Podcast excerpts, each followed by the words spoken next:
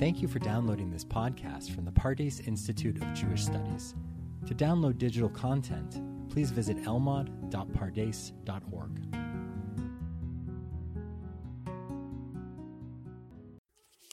This is Levi Cooper coming to you from Pardes in Yerushalayim. My dear friends, a podcast series is so often a one way street. I have the distinct pleasure and privilege of sharing Torah with you. It's very seldom that I get feedback, and I so appreciate it because that means that someone is actually listening and appreciating and enjoying and learning from these podcasts. But in the last series, there were actually a number of you who did respond. I ended off the series about Vidui Ma'aser with a question.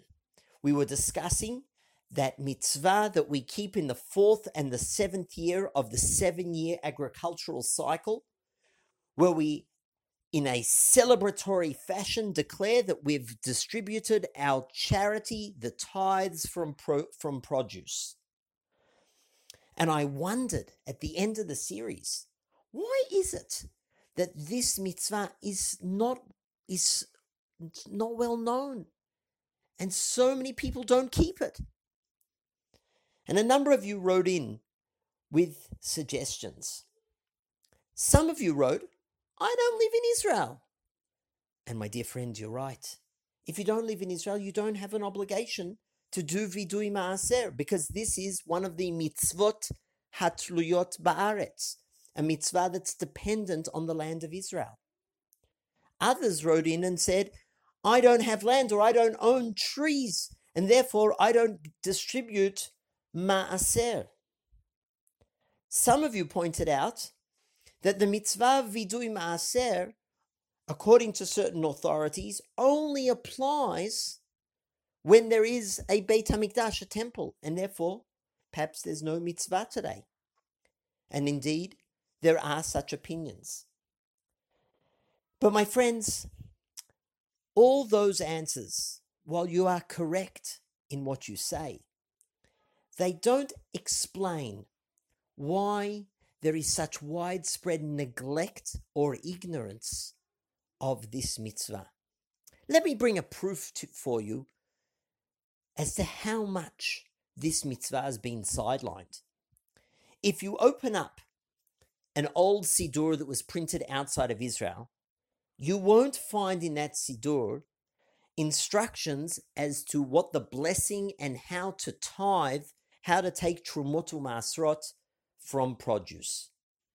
But sidurim that have been printed in Israel, regardless of which community, by and large, those sidurim will include instructions on as to how to do hafrashat trumotu masrot, how to tithe, how to take aside these obligations from produce. And the question is, why these sidurim that have that additional section, why don't they also have a section where they describe the mitzvah of vidui ma'aser? And I'm left with my question. I can't understand one astute listener pointed out to me that the Jewish people are very good at keeping mitzvot that are difficult.